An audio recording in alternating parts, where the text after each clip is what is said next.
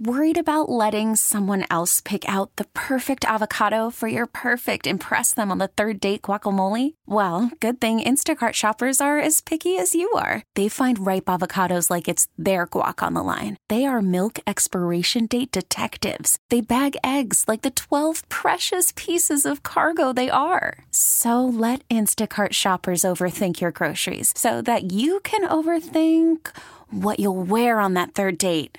Download the Instacart app to get free delivery on your first three orders while supplies last. Minimum $10 per order, additional term supply. Welcome to Face Connecticut, an in depth look at today's issues. Good morning and welcome to another edition of Face Connecticut on WTIC News Talk 1080, 96.5 TIC FM, and Light 100.5 WRCH. Aaron Kupek with you this Sunday morning, and we are pleased to be joined by Jim Cameron, founder of the Commuter Action Group. He also writes the Getting There column for Hearst, Connecticut Media. Good morning to you, sir. Good morning, Aaron. How are you? I am well, and yourself? Fine, thank you.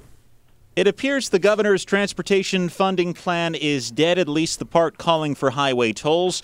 Senate Republicans have unveiled their own plan that taps one and a half billion from the rainy day fund.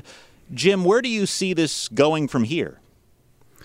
Well, I, I thought it was really disconcerting that the Senate Democrats, uh, when they met with the governor last week, were much more concerned about their own reelection than finding a funding mechanism uh, for long overdue investment in transportation in this state. Uh, they have clearly been uh, kowtowed, coerced, uh, threatened by the No Tolls CT organization, which has done a great job of promising if you support tolls, you will lose at the polls. And the Senate Democrats, in, in, in whose hands the future really rested, uh, completely caved. And they, uh, they told the governor there was no way that they could support tolling, nor could they come up with other funding mechanisms. I mean, uh, Senate, Senator Looney uh, actually suggested uh, to a chorus of a few chuckles that marijuana legalization might be a good way of paying for our highways. Uh, never mind the fact that the federal government would never allow us to pay off federal bonding uh, by taxing it what they consider to be an illegal drug.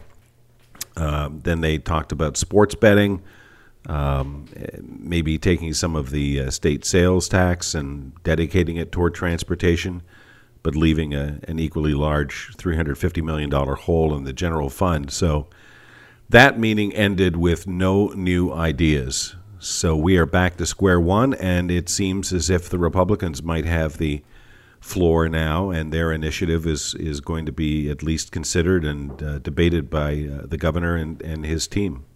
Do you see this perhaps setting the stage for some sort of compromise next session?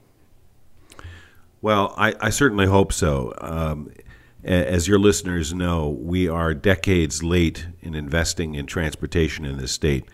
Uh, the highways, the bridges, the rails are all in terrible condition, and that's affecting all of us. Uh, the state's economy, uh, value of housing, uh, the amount of time that we waste in bumper to bumper traffic at rush hour.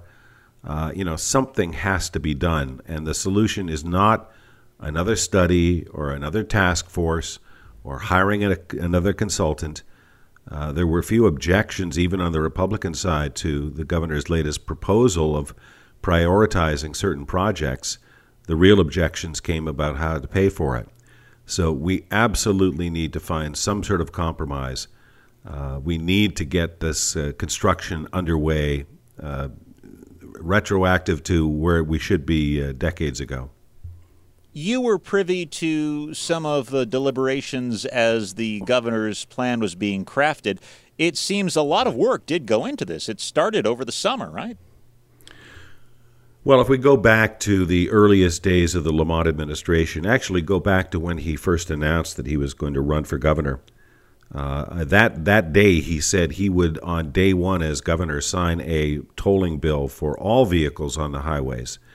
Uh, then he looked at the polling and the unpopularity of tolling automobiles, and uh, came back with Plan B, which was, well, let's just you know put tolls on trucks. Uh, everybody loves to toll trucks because they are the boogeyman of the highway. Uh, and that idea seemed to have some traction, even though we would end up paying for those additional costs for, for trucking, uh, whether it's in our Amazon Prime or the food that gets delivered to our supermarkets. Uh, after he was elected, suddenly he changed his mind and said, well, we should toll everything.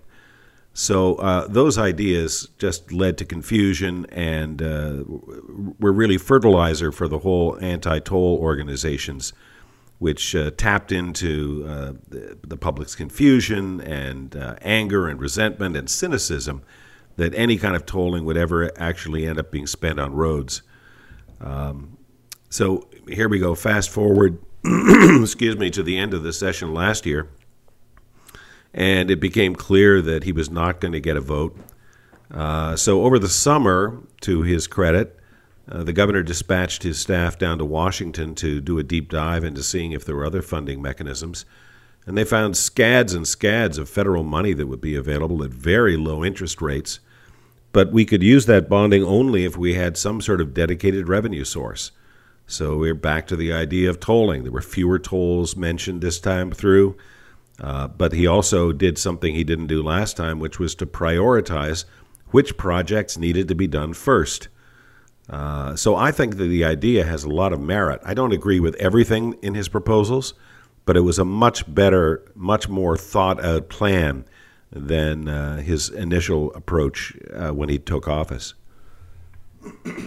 Jim, you've been a longtime supporter of tolling. Why do you feel it's necessary? I think that the, the solution to the supply and demand problem that we have on our highways is not to expand the supply. I don't think that widening highways is going to deal with traffic. It's just going to encourage more people to get out there on the roads and clog those highways. That's been the experience in other states, California clearly in mind. You know, they when they when they got to about seven lanes in each direction, they said, "Enough! We're not going to build any more highways." So I think that the real solution is to manage the demand, and the way to do that, I think, is to put tolling on the highways to make people pay for what is really a privilege of driving on the highways. Yes, their gasoline taxes and their taxes help pay to build the highways, but the, the work on those highways really needs to be continued uh, and that requires additional money. I think there's a value to be received for paying a toll. Uh, a, the people that don't want to pay that toll will not be on the highway in front of you. Uh, we can place tolls based on the time of day, uh, as they have done in New Jersey for years now, uh, just as we have peak fares on our trains and off peak fares. Uh, I think that there is a value to receiving, to, to to be tolling to be on the highway.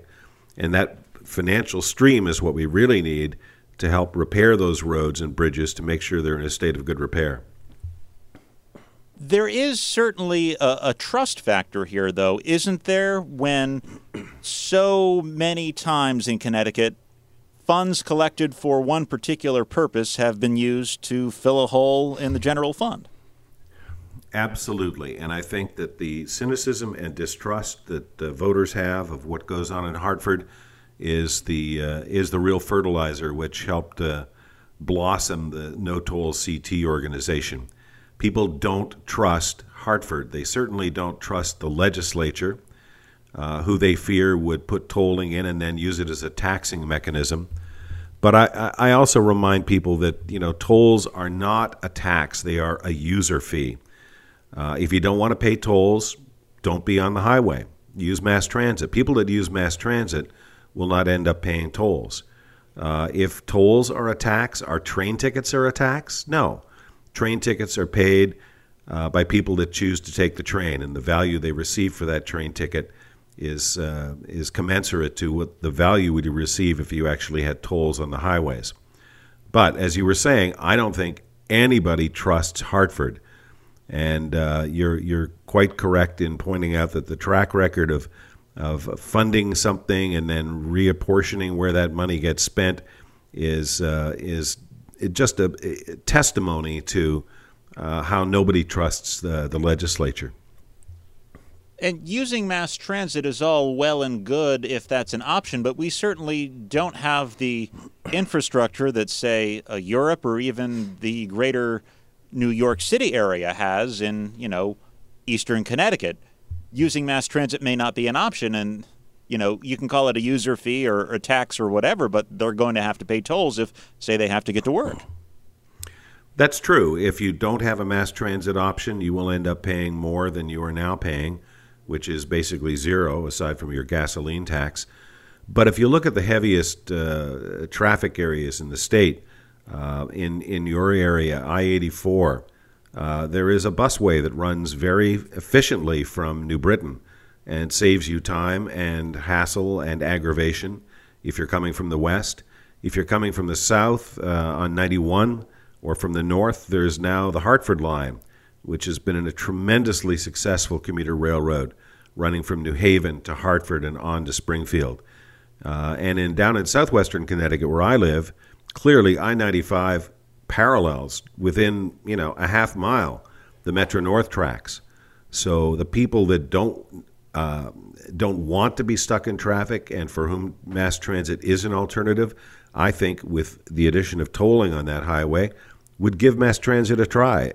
The solution to traffic congestion is not to expand the highways, it's to incentivize and encourage people to consider their alternatives, whether it's a CTfastrak uh, Express bus uh, or a commuter rail. You are listening to Face Connecticut. We are talking to Jim Cameron. He is founder of the Commuter Action Group. He also writes the Getting There column for Hearst Connecticut Media. You mentioned the idea of highway expansion, and a lot of studies have shown if you, say, add a lane to a highway, that's just going to create more gridlock. Is that correct? Exactly. In the short term, uh, well, first of all, let's talk about the aggravation of seeing construction on that road as they did any kind of expansion. Uh, you know, I 95 seems to be under a constant state of construction or repair. So to take one of the lanes, the breakdown lane, for example, and turn that into an additional lane of traffic would cause construction delays as that work was done. When that lane was opened, yes, in the short term there might be uh, a reduction in congestion of traffic, but that would just encourage more people to consider driving their car instead of considering mass transit. Uh, and in other states, as I mentioned in California, where they have, you know, constantly expanded you know, lane after lane. Some of their freeways are now six and seven lanes wide in each direction. Uh, the traffic is just as bad as it was before they added those additional lanes. Uh, I don't think that expansion of the highways end to end is the answer. Yes, the governor did propose finding some areas where there are bottlenecks, where there are you know busy off ramps uh, that that might be expanded with a uh, a merge lane, uh, which successfully gets that traffic out of the flow uh, as people are moving toward that exit. But remember, these are these are supposed to be interstate highways. These are not local roads that we use to take for one or two exits just to save a few minutes' time. And if we're if there were tolls that were involved in using I-84 or I-95 as a shortcut from one side of town to the other, uh, I think people might say, is it worth 50 cents to me to save five minutes, or do I want to try taking one of the local roads? Uh, so I don't think expanding the highways is the answer. One of the ideas that's been floated, no pun intended, is the notion of high speed ferry service along Long Island Sound to New York City. Is that really a viable option? Well, as I said, I don't agree with everything in the governor's plan, and that was one idea that really took me by surprise. Uh, you know, people for years have looked at uh, our waterways and said, why aren't we using these to offload traffic from our highways? Uh, and I think that the, the Long Island Sound in particular uh, has strong potential uh, for what's called feeder barge, taking containers off of uh, transoceanic ships that are docked in New York City, and instead of hooking a tractor up to the front of them and driving them up on 95, putting that container on a barge, and then having a tugboat take that barge up to New Haven, offloading it there, and thereby bypassing the congestion those trucks would cause on our highways. But for passenger ferries, uh, it's just a pipe dream to think that there are fast ferries that will get us from Bridgeport or New Haven or Stamford to New York City. This idea has been looked at for many, many years and has been rejected for any number of reasons. One, fast ferries are not that fast. Uh, they probably go 30 miles an hour at best. They're not all weather uh, vehicles. I mean, it might, you know, a nice spring day, I might enjoy a ride on a ferry going to New York City, but not in the middle of a blizzard, while the train could still be running. Um, the, you would have to locate those ferry terminals along the coast, which is the most expensive real estate that we have. That's where all the McMansions are, where people want to live. Uh, you wouldn't all, uh, be obviously able to have the frequency of service if you only had two or three ferries making a couple of round trips each rush hour. There would be an hour, an hour and a half between ferries, whereas uh, Metro North uh, runs trains every 20 minutes in uh, rush hour period.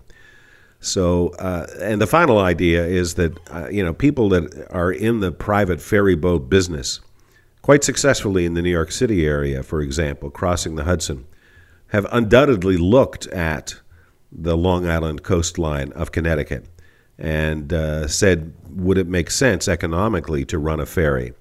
Uh, they crunched the numbers and they decided no, not without huge subsidies. And I, I think that subsidies, uh, even using federal money uh, to build terminals, uh, would be a foolish investment when we already have infrastructure of uh, Metro North that we should be investing in instead. You mentioned the Hartford line. The service is approaching almost a year and a half in existence. What are the reviews so far? Well, I think that the Hartford line has been a tremendous success. I think within the first several months, ridership exceeded uh, what the uh, DOT's uh, estimations were of maybe the first year of operation. Uh, it has a frequency of service. Uh, yes, the cars are a little older than we might like, but one of the things in the governor's plan is to replace those cars with newer cars. There is parking available at most of the stations, and uh, everybody that is you know taking the Hartford line is one less car on I ninety one in uh, traffic conditions that uh, you know are, are soon going to rival those of southwestern Connecticut with I ninety five. So the Hartford line, I think, has been a tremendous success, not only for the people that ride that line on a daily basis, but also for the communities where those stations have uh, been placed. Uh, transit oriented development has taken place in communities like Milford um, and in Meriden, where there has been tremendous economic growth of apartments, um, office buildings, etc., located within walking distance of the train station. So uh, I, I think if we realize that that effective transportation is more than just getting from point A to point B, that there is an economic stimulus that comes from that investment. Uh, we'll see the wisdom in investing in mass transit, not adding a fifth lane to the highways. Give us an update on how things are going on Metro North. I know the line is often plagued by weather related issues and, and delays. Have things improved at all? Well, if you look back several years ago when there was a collision on Metro North in the uh, Fairfield area, followed a few months later by a serious derailment at Spuyten on the Hudson branch. Uh, that's when the Federal Railroad Administration uh, realized there was something seriously wrong with safety at Metro North. And they did a study and they concluded that the railroad's priorities were way off, that they, the railroad was much more interested in maintaining on time performance than making sure that riders were kept safe. Uh, so, as a result of their edicts, the trains have been running much slower in the past five years than they did previously. Uh, the speeds will only increase when the feds realize that the railroad is safe. And to their credit, Metro North's credit, I think they have really prioritized safety over on time performance. If they see a problem with a track switch or um, a catenary problem, the overhead power lines, even in the middle of rush hour, they will screw the pooch on that rush hour and err on the side of safety and take a track out of service, even if it means delaying commuters. So when commuters tweet me or email me that their train was five minutes late uh, getting home, I always retort that at least you got home safely. Your uh, your family was there to greet you at the door, uh, and I don't think you'd really want to be on time but unsafe. We we learned that lesson all too well. Ridership remains strong. Uh, the new M8 cars that we have had for five or six years now are performing extremely well. Uh, they do err on the side of caution if there is a weather condition that they're afraid might cause a breakdown in service. Uh, they don't want to, you know, have everybody get into the city in the morning and then find out that service was canceled coming home at night. So they will, uh, as a precaution, uh, reduce service in advance of a blizzard. Increasingly, we're also seeing people not commuting five days a week. People are now more likely to commute four days a week. So they're already starting to spend that fifth workday working from home instead of being on uh, on a train. Will we see at some point cash disappear on Metro North? I know there's been one proposal to eliminate cash, paying in cash on the Long Island Railroad. Do you see that coming this way as well? Well, over the past few years, we've seen the elimination of most uh, human ticket office uh, operations at stations, uh, replaced by ticket vending machines, which will accept cash or credit cards. Uh, and if you want to buy a ticket on the train and you use cash, uh, you will have to pay a penalty uh, to dissuade you from doing that. That's a mistake you don't make more than once. So you either get your ticket before you get on the train or you use one of the new apps. I mean, I have an app on my phone that I can buy a ticket with uh, using a stored credit card number uh, as I'm boarding the train if I want to. So I think that the uh, the railroad, uh, which used to have a, a, cash room at Grand Central, which would be handling you know millions of dollars a week in cash collected by conductors to to sell tickets, uh, no longer has to do that. And I think technology has leapfrogged cash, uh, you know, in buying railroad tickets as it has in so many other transactions. I mean, just think of how much cash you might spend on a daily basis. It's probably much less than years before, whether you're buying uh, a burger at uh, McDonald's or you're paying for gas at the gas station. Um, debit cards, credit cards, that seems to be the logical way of collecting uh, fares as well, too. And finally, there's the UPass program now, which I understand helps college students get where they're going. I think that the UPass program is one of the best kept secrets of uh, mass transit in this state. If you're a college student at UConn, um, uh, the community colleges, uh, you can uh, get for $25 a year collected as part of your tuition payments a, a pass that gives you unlimited rides on all the buses and trains in the state. Uh, you can't go to New York City using it, but you can go from Storrs to Hartford. You can go from Hartford to New Haven. Uh, and I've talked to some college students who use this this UPass program, and it has made a tremendous difference in their education, in their ability to get to the part-time jobs that they need. Uh, and it's also uh, introducing the next generation of young people to the concept of using mass transit. It's a tremendously successful program, and I think it's a huge investment in the state's transportation future. He is Jim Cameron, founder of the Commuter Action Group and writer of Getting There, the column in Hearst, Connecticut Media Papers. Thanks so much for joining us this morning. Thanks for having me.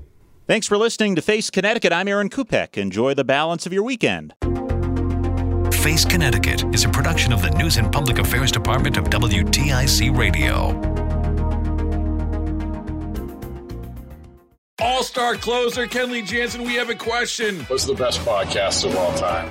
Baseball isn't boring, baby. I'm Rob Bradford, and every single day I'm sitting down with the biggest names to show you this great game is the greatest game. It's my podcast, it's my passion, it's a cause I started more than two years ago, and is now the most prolific national daily baseball pod there is. Another fact, so jump aboard the BIB Express. Follow and listen to Baseball Isn't Boring, presented by Wasabi Hot Cloud Storage on the free Odyssey app or wherever you get your podcasts.